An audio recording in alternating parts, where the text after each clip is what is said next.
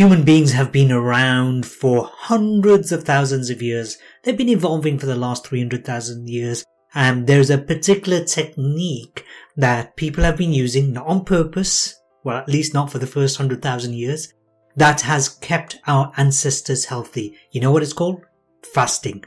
In this episode of the Haroon Rabbani podcast, we are going to explore what it means to fast if you have type 2 diabetes and the implications for your health. So first of all, the biggest question people ask is, can fasting hurt someone with type 2 diabetes? And the answer is, it depends. If that person has got severe kidney issues, liver issues, they're in a very bad condition, then it's probably best not to take up intermittent fasting. However, regardless of whether you're in a relatively healthy position or not, always seek help from your doctor. So one of the things I always emphasize nowadays is this, that the Haroon Rabbani podcast is all about education, raising awareness. We are not giving medical advice, we being the royal we. I'm not giving you medical advice, I'm giving you guidance to help you consider the options, better options for you, how you can naturally reverse type 2 diabetes. Fasting can work, but you've got to start small. But let's talk about what kind of fasting uh, is available to you. First of all, I grew up from the age of seven. I was still growing up before then, but at the age of seven, I did my very first Ramadan fast or Ramadan fast, which basically was about 20 hours a day,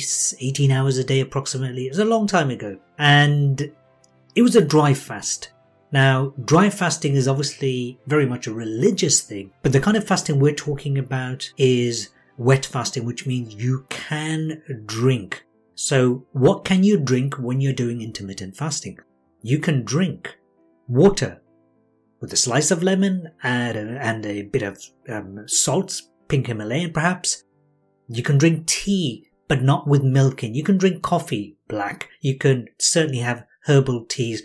You cannot have juices. You cannot have fruit juice, vegetable juice, or anything else that will activate insulin production. So please understand that the point of fasting is this.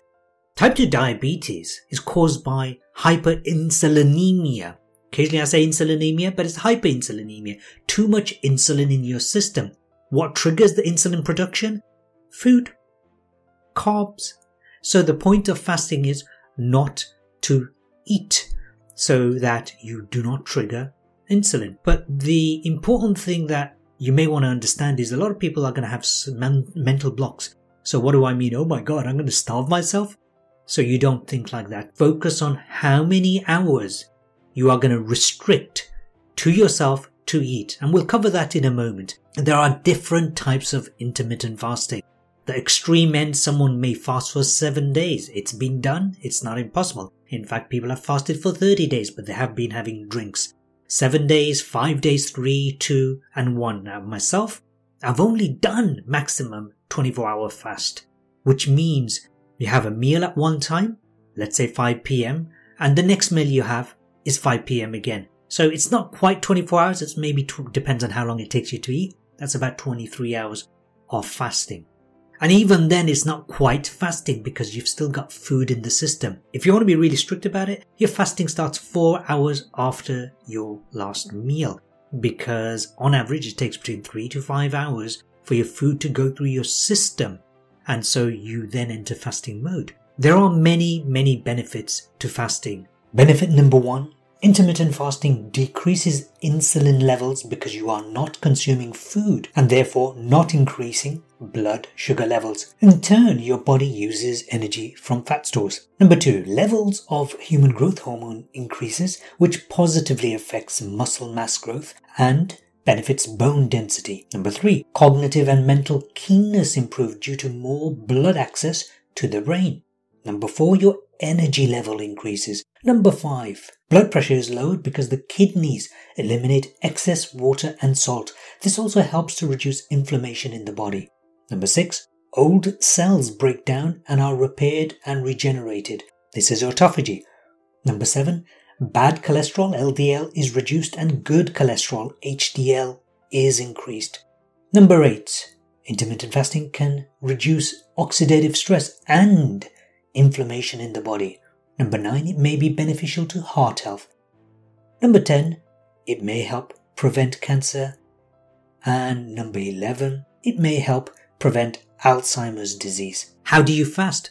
There are several different approaches. One approach is five days off, two days on. That means five days you eat normally and for two days you are doing your intermittent fasting. Another approach is one day on, one day off. So you fast for one day, you don't fast the following day, you go back to normal, and then the day after, you go back to fasting. Type 2 diabetes is something that did not happen overnight. It happened because of your lifestyle choices. Dieting is a fad. Dieting does not work for most people. I'm talking about high 90s percent. It actually does more emotional, mental damage for someone who fails. Because most people who do, do a diet will fail. So what you're looking for is lifestyle changes. Here's the good news. You already fast. If you sleep 8 hours a day, which is good if you're diabetic by the way, then you are fasting 8 hours a day. Your pancreas is not awake for the first hour when you wake up. If you don't eat for the first hour, you're already fasting nine hours. If you follow my guidance, which is to say, do not eat anything four hours before you go to bed. So you've got nine hours plus four, you've already got 13 hours. Here's what happens during fasting. So the first chunk of those 12 hours, say, your blood sugar is going to be used and then your fat stores start getting used. You start entering ketosis, which for some people, it's not a good thing. That's why you check with your doctor. For a large number of people, large proportion, it's fine. Again, check with your doctor. You're starting to use your fat stores, which is great because if you want to lose weight, it's useful. By 17 hours approximately, you start going through something called autophagy, your body starts eating away the decrepit cells, the disease cells, the dying cells, freeing up energy, freeing up your body to focus and play with the healthy cells of your body. How many hours should you do? Start off with that very basic waking up after eight hours of sleep and not eating for one hour and don't eat four hours before you go to sleep, 13 hours. You can do that every day, by the way. It's a lifestyle choice. Following week, you increase it by half an hour or one hour. It should be easy. Literally, even a child can do it. Because I was a child, I did it. And it's not about willpower, it's just making up your mind.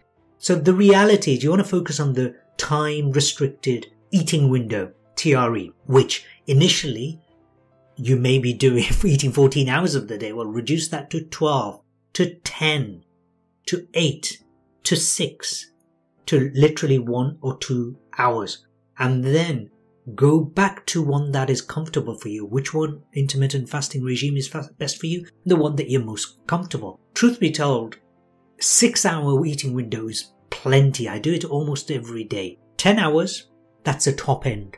So if you're doing between 6 and 10 and you can sustain it daily, you are going to see massive shifts in your diabetes. It may take a few months, but it will certainly have an impact.